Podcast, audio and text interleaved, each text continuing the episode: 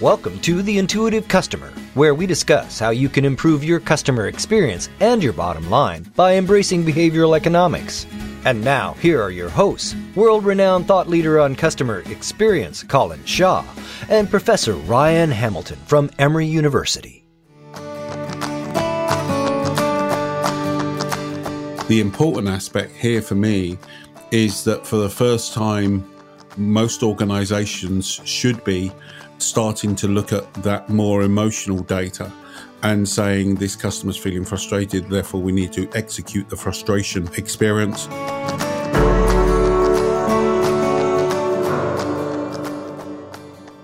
My goal, Bikram, is to get you sued during the, the course of this podcast. That's what I'm. Oh, that, that, that, I, I feel it. I feel it. I feel it.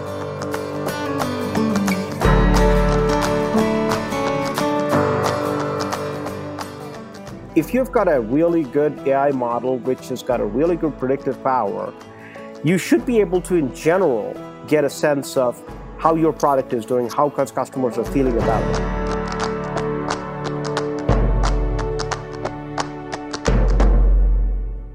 Well, Colin, I am happy to introduce a special guest that we have on our podcast today. Excellent. We have Bikram Ghosh, who's an associate professor of marketing at the Eller College of Management at University of Arizona down in, in scenic Tucson. Welcome, Bikram. Welcome. Thank you. Thank you. So we have Bikram on today because his particular area of interest, what he does research on, his specialty, he's an artificial intelligence guy. So this is an area that Colin is very interested in and likes to ask me lots of questions about that I am unequipped to answer. So, doesn't it just join the list of things? Yeah, uh, to I be clear, this about? is not the only topic that I am unequipped to answer well.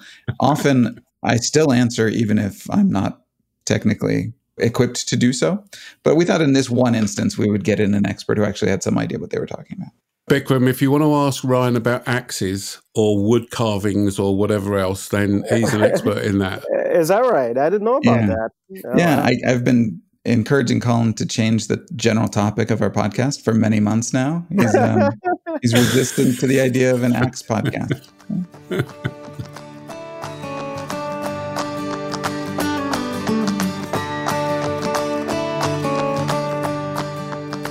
Well, Bikram, we're, really grateful that you would take the time. Thanks so much. Thank you for inviting me. I've known Bikram for many years now, but the kind of the impetus, the reason that we had him on is I saw him do an online webinar that not only talked about artificial intelligence, which we'll we'll dig into, but also his particular interest, which is in kind of the overlap between artificial intelligence and behavioral economics or or psychology heuristics, which I think is just such an interesting angle at it. So let's start real generally. I think everyone's heard the term artificial intelligence. I think the vast majority of us only kind of sort of know what it means. So can you give us a, a primer? What is artificial intelligence? What does it mean? How is it used? Absolutely. So, artificial intelligence, as the name suggests, it is intelligence by machines. And it is intelligence because what these algorithms, if you will, tries to do is to mimic the human mind. So it is, tries to mimic human intelligence. And one of the basic characteristics of human intelligence is that we as humans learn by making mistakes. Okay. And that's exactly what the machines are trying to do. So just like us, it guesses, it takes a stimuli from the external environment, which we call inputs.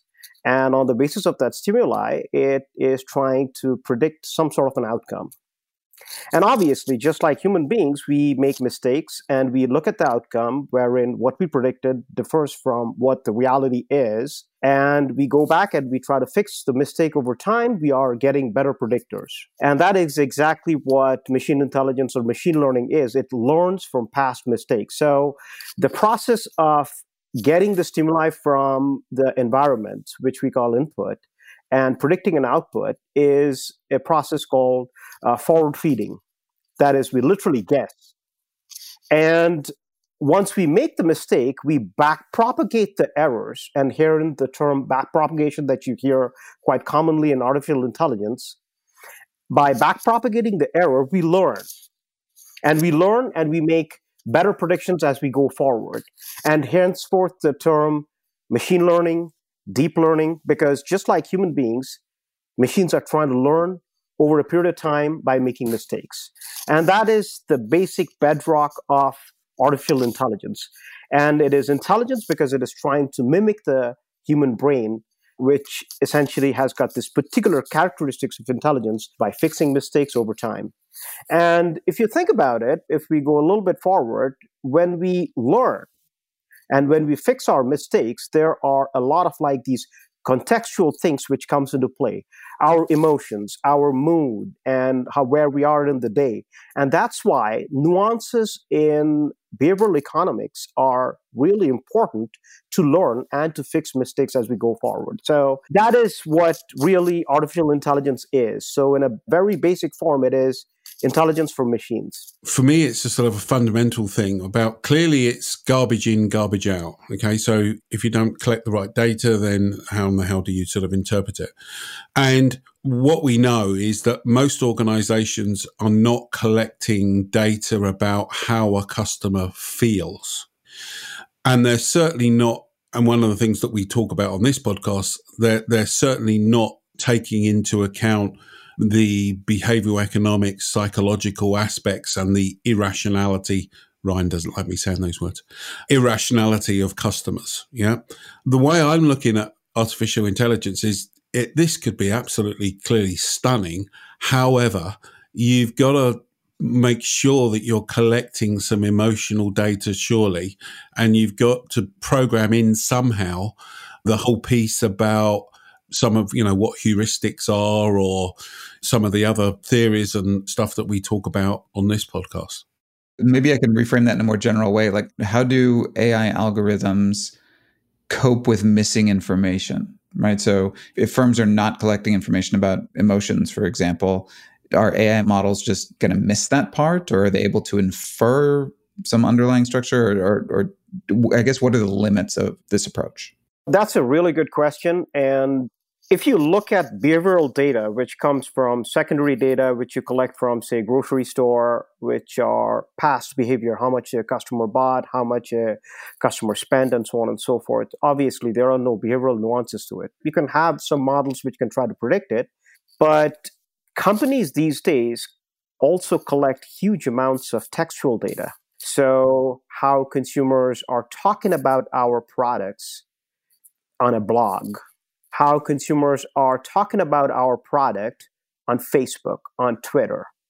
Those are, in many ways, attitudinal data.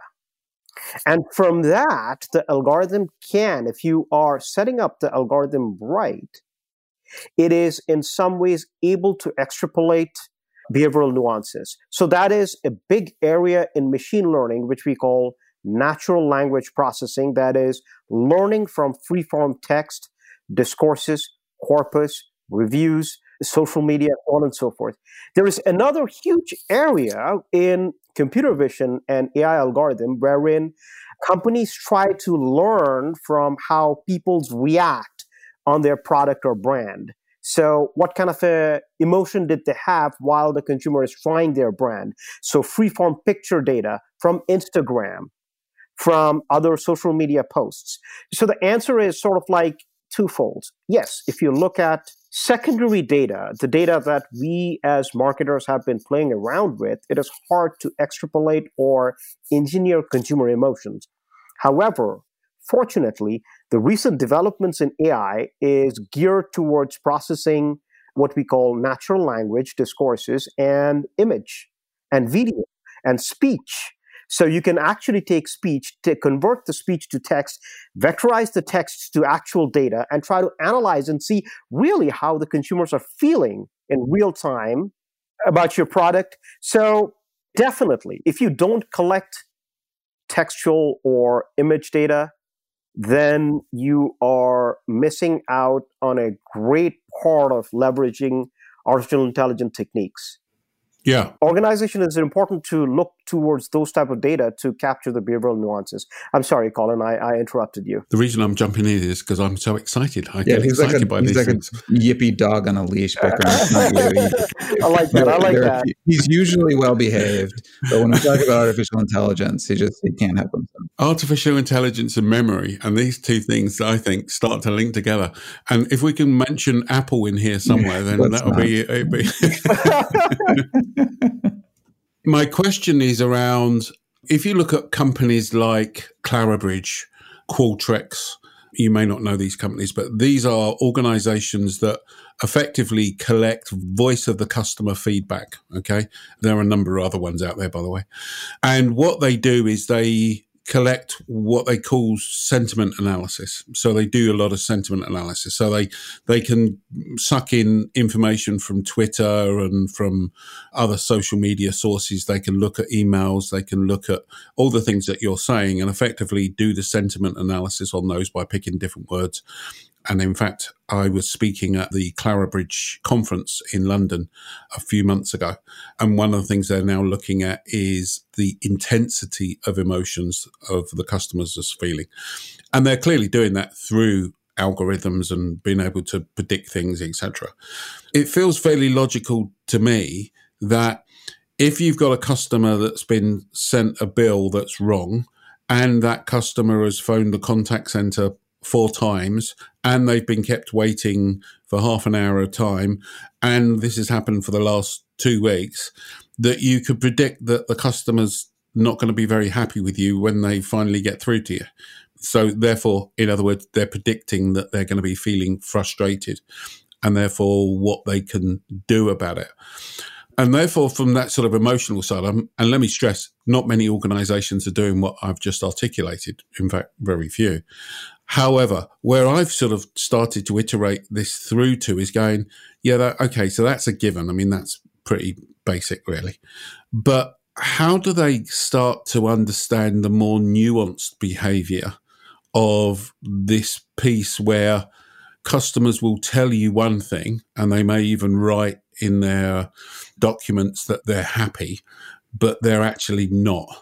Or how do you get under the skin of what's happening from a behavioral economics standpoint with that if you're not having a sort of an input? Is it just looking at the patterns of behavior and therefore saying, well, when you do this, this is what happens? One of the things is the fact that one customer and then you have got the entire population of customers, what uh, customers are feeling about your product. It is very hard in some sense to exactly troubleshoot what exactly one customer feels. But what the AI models would probably give you is a general average sentiment, which are fairly close to the reality about your product whether what is the valence about on your product whether the customers in general feel positive whether the generally the customers feel negative about your product. Now your question is the fact that if a customer wrote something and they are frustrated what is really their true feeling? That is a lot more nuanced question. But if you've got a really good ai model which has got a really good predictive power you should be able to in general get a sense of how your product is doing, how customers are feeling about it. Now, this area of behavioral economics and AI are fairly new. What is really happening right now, and for, or for that matter, what, for example, Amazon is spending a lot of time and money on, from what I could understand, is to capture the nuances of consumer emotions in their AI model. So memory is already being captured, attention is already being captured. But the question is, how do I capture empathy? How do I capture emotions? And that's where behavioral economics kind of comes in because the computer engineers don't really know that. And for computer engineers to act on it, they need to know how to convert these emotions to raw numbers. That's where what we call it vectorizing these emotions are what's happening right now. So to get the full advantage of AI, a lot of those things have to be somehow put down in numbers. How do you convert some of these? What does empathy mean to a computer engineer? How do you convert that to raw numbers. That's where the field is. Now, going back to your initial question that can you troubleshoot what really is going on in one individual customers? More so, the AI algorithms predict the average behavior across the population. So, Bikram, do you have a favorite example of AI that has kind of really done what it's supposed to or is really helpful? And then also, do you have an example of someone who's done something that is not artificial intelligence and called it AI that gets under your skin? Uh, well, I mean, AI is such a broad topic. So, when you're talking about most of the machine learning models, so if you're just simply predicting buying versus non not buying, it is not really artificial intelligence. However, anything that has got the neural network architecture at the background would be considered as an AI. One of the papers that we are working on right now is using AI techniques is along with our PhD student, we are working on a paper wherein we are trying to figure out how to design the crowdfunding websites. Nowadays, a lot of these small entrepreneurs sell their products through places like Kickstarter.com and Indiegogo.com, wherein what these entrepreneurs do is to create this project creatives, and they are a bunch of few things. They create a text blurb and they choose an image, they choose the color characteristics, and they choose the background all these type of data if you think about it are non-traditional data right? So what we are trying to figure out is what would be the right textual blurb characteristics what would be the right color characteristics what would be the right background characteristics whether it should be geometric whether whether it should be minimalist and so on and so forth so that the entrepreneur is able to raise more money through the crowdfunding website. So that's where we are using artificial intelligence to sort of like collect data, to scrape data on the color characteristics and the background characteristics and the text blurbs and so on and so forth to come up with good recommendations for entrepreneurs to do. So that is a clear application of artificial intelligence techniques or deep learning techniques to a business world problem. Let Beyond Philosophy help you discover what your customers really want, not what they say they want, by uncovering the hidden drivers of value in your customer experience to create real ROI. Contact Beyond Philosophy by going to beyondphilosophy.com slash contact. That's beyondphilosophy.com slash contact. And is the artificial intelligence part of it that you are not imposing a structure that you're letting the the algorithm learn. So you're not saying let's test blue images versus red images or let's test long versus short videos. Is the artificial intelligence part of it that you're just saying you computer tell me kind of what are the characteristics that matter? Is is that am I understanding that right? Absolutely. So the artificial intelligence basically learns color characteristics we as humans, we are able to see blue and call it blue because that's a part of our intelligence. Unless you're colorblind. Wow, way to call people out, Bikram. oh, whoa, whoa, whoa, whoa. No, no, I didn't, I didn't I didn't mean to go there. You got me there. We're all human except for you colorblind people. Mm. Right, right, right. My goal, Bikram, is to get you sued during the, the course yeah. of this podcast. That's what I'm. Oh, that, that, that, I, I feel it. I feel it. I feel it. No, I mean the reason I ask is that like this this question of what aspects of a website matter more, that's something that could have been done using traditional statistical techniques, right? So a researcher could have imposed a structure, could have coded it themselves and said, I'm interested in looking at long videos versus short videos. And I think, if I understand, and correct me if I'm wrong, the, the beauty of this is that the machine might be able to detect things that we would never have categorized ourselves. That we wouldn't have even considered to be different categories. And, and and the machine is just kind of learning by stumbling around through the data and making lots of mistakes. Am i mischaracterizing that or is that okay? Oh no you're absolutely dead on. So yeah individual researcher can do that. What AI algorithm is able to do in our case, so for Kickstarter, we had to scrape like 100,000 websites, you see? That is where you can get scale and you can get precision mm, through that algorithm. Yeah. Let me give you an example in our space that I think will be interesting to the listener.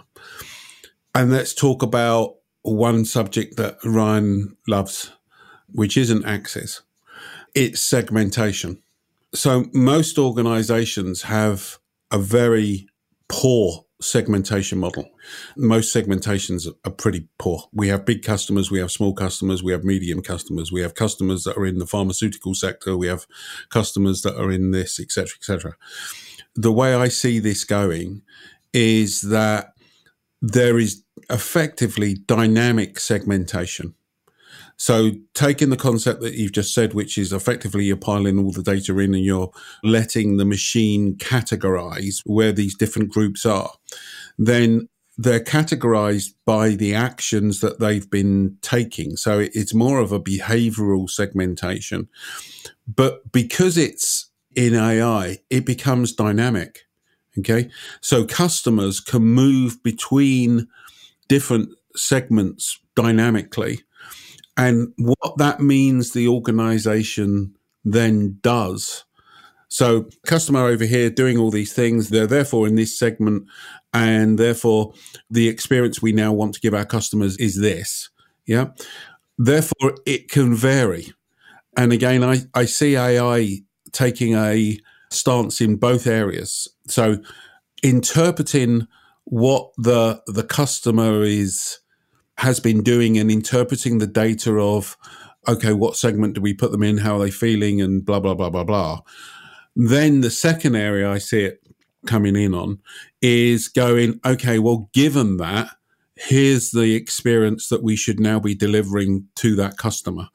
And there could be multitudes of different experiences that you deliver to that customer depending upon the dynamic segmentation. Does that make sense? Yeah, that does completely make sense. Absolutely. Yeah you talk about customer segmentation. That is where many of the AI models are being used. The specific example that we were doing, we were categorizing images.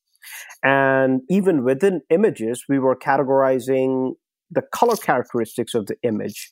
We were categorizing freeform text. So even within text, we were trying to categorize the positivity of a text, the objectivity of the text, the extent of grammatical errors or the grammar of the text, the complexity of the text, all these type of things are fairly non-traditional way of looking at data, you see, and that's where the AI algorithms gonna come in. Now, the same techniques that we are talking about can also be applied when the unit of analysis is not color characteristics or textual data, but consumers.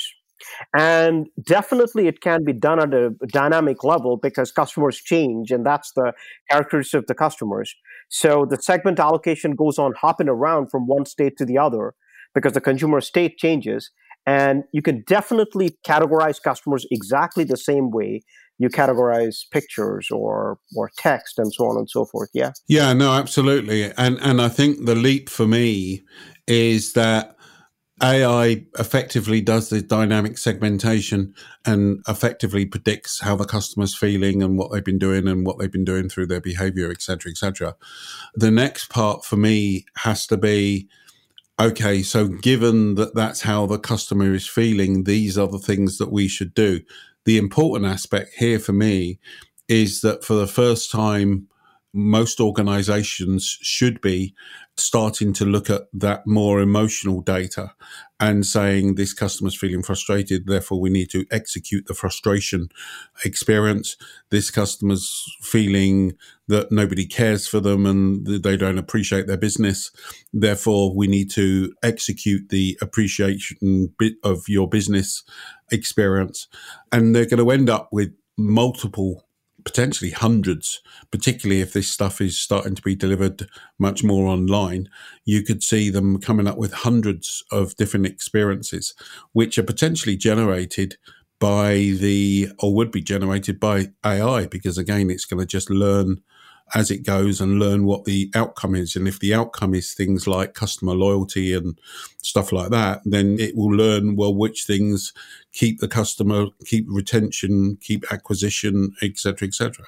Right. Absolutely. When you talk about this, like what should a company do? So there are two aspects to it, right? With uh, if you are if you're able to with sentiment analysis, you get the customer side of the story in the sense that you can get whether the customer is feeling positive, negative, neutral, for example. And obviously, nowadays there is even more nuanced categorization. So that's the customer side of the story. Then comes if you are really have to set up the AI model, what are you going to do, or what are your company employees who are handling the customer complaints are going to do given what the customer has experienced? You have to basically categorize those and then map those to actual outcome. So if the company does this, when the customer feels this, what is the real outcome? Have the customer's loyalty increased, decreased? Have the customer bought more? So there are three layers to it. And to set up the AI model, the first part is to set up something like a sentiment analysis that is categorizing the customer's feeling into different buckets. Second is categorizing what the companies are going to do into different buckets and then mapping those into outcome variables. That would give you a complete uh, analysis process designed for AI to work out from end to end, collecting data at the customer level all the way down to the deployment, which is what's important for you customer loyalty, behavioral measures, whatever you're trying to track. And I think the key part for me that I would add to your list is what drives value. You should be able to work out from that what are the things that drive value, that drive customers' behavior to make them buy or make them stay or do whatever it is that you want them to do so you can get return on your investment. So, uh, a couple of things here I think is important. First of all, let me remind everybody that we do a podcast summary after the show. The purpose of the podcast summary is one of our readers, our readers, wrong medium. Somebody who wanted to be a reader and wasn't able to, and we now Absolutely. enabled them to to become that. We did. So we do a, a thing called a podcast summary, which is basically a document with the key takeaways and the recommended actions, and we're just about to get into the recommended actions.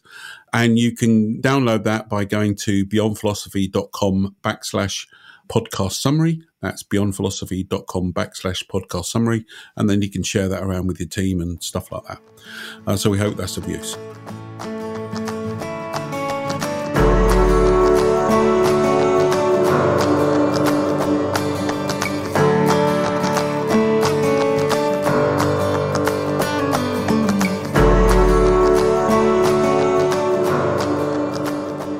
So let's maybe get into this the, the critical bit, which is really interesting stuff, and it's been fascinating. I could genuinely talk about this stuff for the next two or three hours, but we don't have that time. But let's get into so what does it mean that organization should do? And maybe just let me start by saying the key issue for me is organizations are in danger of just repeating what they have today without thinking about what they need to have tomorrow. So we know that most organizations do not think about or very much think about the emotional aspects of an experience. And yet we know that emotions drive a lot of customer decision makings. We know that organizations don't really understand behavioral economics. And again, that is what's driving customer decision making. So I think the first thing for me is whoever's listening to this podcast has got to start to get on a bit of a campaign to get people to understand this stuff. By all means, get them to listen to the podcast. But you've got to get them to understand this stuff to open their eyes to what AI would be able to produce in the future. Because for me, and then the next step is look at where you can suck all this data in, as Bikram has just been saying. Look at emails and Twitter and Facebook and anything else where the customer's giving you information, because all of that lot can be sucked into AI and then analyzed, etc. So I'm not going to go on for hours because I genuinely could for me, in terms of, of AI, it requires a basic understanding of what it is and what it can do. You know, the, the majority of people who are listening to this podcast aren't in a position to program their own AI algorithms. Not today, anyway. You don't. Yeah, that's right. You got you got a weekend. Pick a course. There's an online course. That's, that's right. Going to happen next you know, week. Do a Udemy. It'll be fine. You don't need to program the algorithms in order to use it within your business. You can hire people to execute it. Artificial intelligence is a term that's been around for decades and mostly used in a science fiction context. And so I think that there are a lot of people who are either just terrified of it and afraid to even touch it, or who essentially just assume that it's magic. And so for me, it was really useful listening to Bikram explain the nuts and bolts of it because it helped to categorize. So for me, and, and this is where I'd be interested in, in Bikram correcting me if I'm wrong, I think it would be useful for business leaders to know what kinds of problems can be solved using artificial intelligence. And, and listening to you talk, I was able to pick out some things that, that were helpful for me. It sounds like a lot of artificial intelligence algorithms are really good at categorization. So if you've got a problem that needs categories in order to solve, and as as Colin talked and as Bikram talked, there are lots of problems that can be solved through effective categorization, segmentation and targeting, design aspects. There are lots of things where if we can say this category is more effective than that category, and also what should those categories be, that's what artificial intelligence is good at. It's good at kind of squishy problems. So things that like text analysis that in the past would have required human intelligence to spend a lot of time with. Artificial intelligence can do that. And also, it sounds like from listening to you talk, Bikram, that, that artificial intelligence can be really good at scaling up problems and dealing with things that that used to take a lot of manpower. So those would be my kind of breakdown of the rules of AI. If you want to look at it, like look within your organization, are there problems that can be solved with categorization? Are there squishy problems? And are there large scale problems? And so Bikram, add to those, correct those. That's really, really well summarized and well put. AIs are really good at classification task, the prediction task. Number one, it is able to process types of data which we were not able to do so 15, 20 years back, which is textual, image, vision, video, speech, so on and so forth. Those are all technical bits to it. From a managerial standpoint, and when I'm basically teaching this uh, stuff at the executive level, there is another aspect to it. For a leader, they're not going to get into the nitty gritty details of the technical bits of AI. But for them, I guess what comes down to is that what does AI do? If you think about it, AI complements human work by providing intelligent automation of business processes. It complements, it complements human effort and it scales it, it scopes it, it takes it to a level that you yourself you're not able to do. That was really well put. That was a nice that was a nice bit summary there. That was good. So the complementarity is what's important. So the next question comes in is that how do leaders think about this complementarity? The literature on that is, and I'm going to basically go into the literature a little bit, is to look at the business process whatever business process. So if you are talking about the call center, designing a call center and incorporating AI in that. So what does a call center representative do? And how I can incorporate AI. So the first job in to incorporate AI is for a leader is to see break out a business process into simpler, smaller workflows and say that this part of the business process can be automatable. If the answer to that question is, okay, this part of the business process is automatable, you can sure as well incorporate AI in that part of business process. And that particular business process can be a categorization exercise, can be a prediction exercise, so on and so forth. So there is this higher end view that is, what can AI do for my business?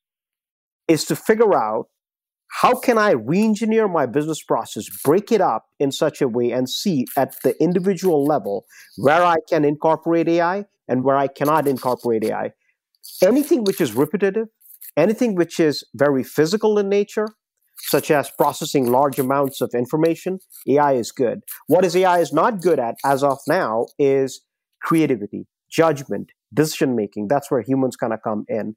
So that's where the complementarity is right now. So I go back to the go back to the issue which uh, Ryan you did it much better than do. AI are great at categorizing. AI are really good at classifying because that's what these algorithms are trained to do. Then there's the issue of leadership. Where do I put AI? Kind of depends on how you are looking at your business process and which part of your business process is automatable. If you can figure that out, AI can be quite complementary.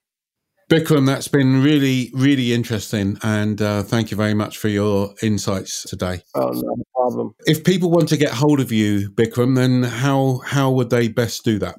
And Colin's asking for himself because he might want to call you at like two in the morning because he's excited about AI and he wants to talk more about it. My entire information is there in my Eller College website. Please feel free to email me at my email address, which is bghosh at email.arizona.edu. Good. Thank you very much. Don't forget, everybody, that uh, you can download the podcast summary at beyondphilosophy.com backslash podcast summary. So thanks very much, Bikram. And we look forward to talking to everybody next week. Cheers.